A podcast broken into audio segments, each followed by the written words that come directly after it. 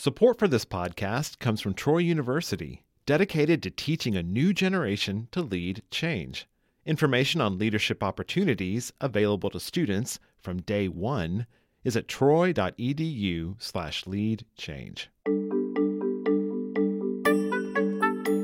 From Troy Public Radio, this is the news wrap from In Focus, and I'm Carolyn Hutcheson. Todd Stacy joins us as host of Alabama Public Television's Capitol Journal with the news from Alabama and Washington before he delivers a heartwarming wild card tribute.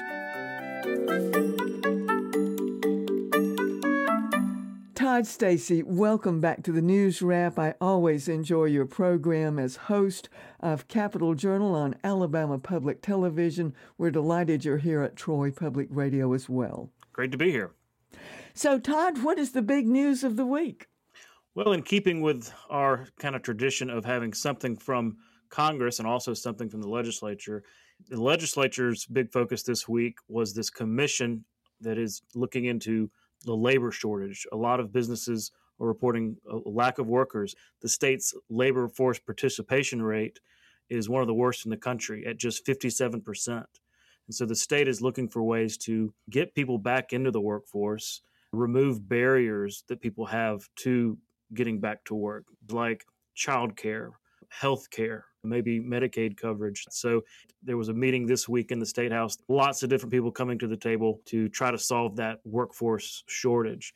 And from the congressional perspective, we had a visit from Congresswoman Terri Sewell here to Montgomery to give $4 million to clean up blight around the city. But maybe the bigger news was that she talked about even though she will no longer represent Montgomery because of the redistricting, drawing her out of the city, she will continue to focus on Montgomery issues. That was significant.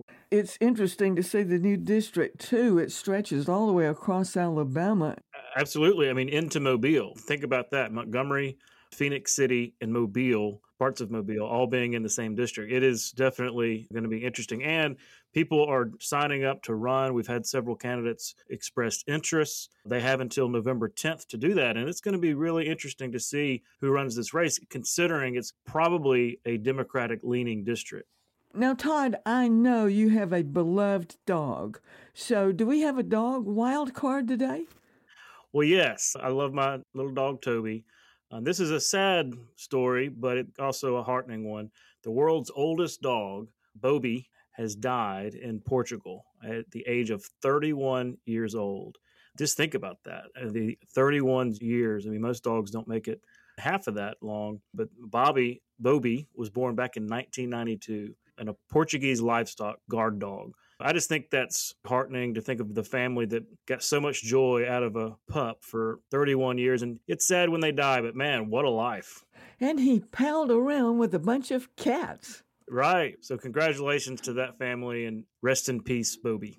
So Todd, who's on Capitol Journal? And we're talking Friday night. That's tonight at 7:30. Also Sunday at noon, and now on YouTube. Yeah, I'm going to be talking with Secretary of State Wes Allen. He has implemented a new voter list maintenance system uh, that is first of its kind in the United States. So he explains that and some of the other election issues that we're really going to start getting into. Also, talking with State Senator Steve Livingston. This week, he was elected by his peers to be majority leader in the Alabama Senate. That's after the resignation of Clay Scofield to go to the Business Council of Alabama. So, two very topical things. Encourage you to tune in and meet the new majority leader for the Alabama Senate. Well, Todd Stacy, thank you so much for joining us for the news wrap. Great to be here. That was Todd Stacy, host of Alabama Public Television's Capitol Journal.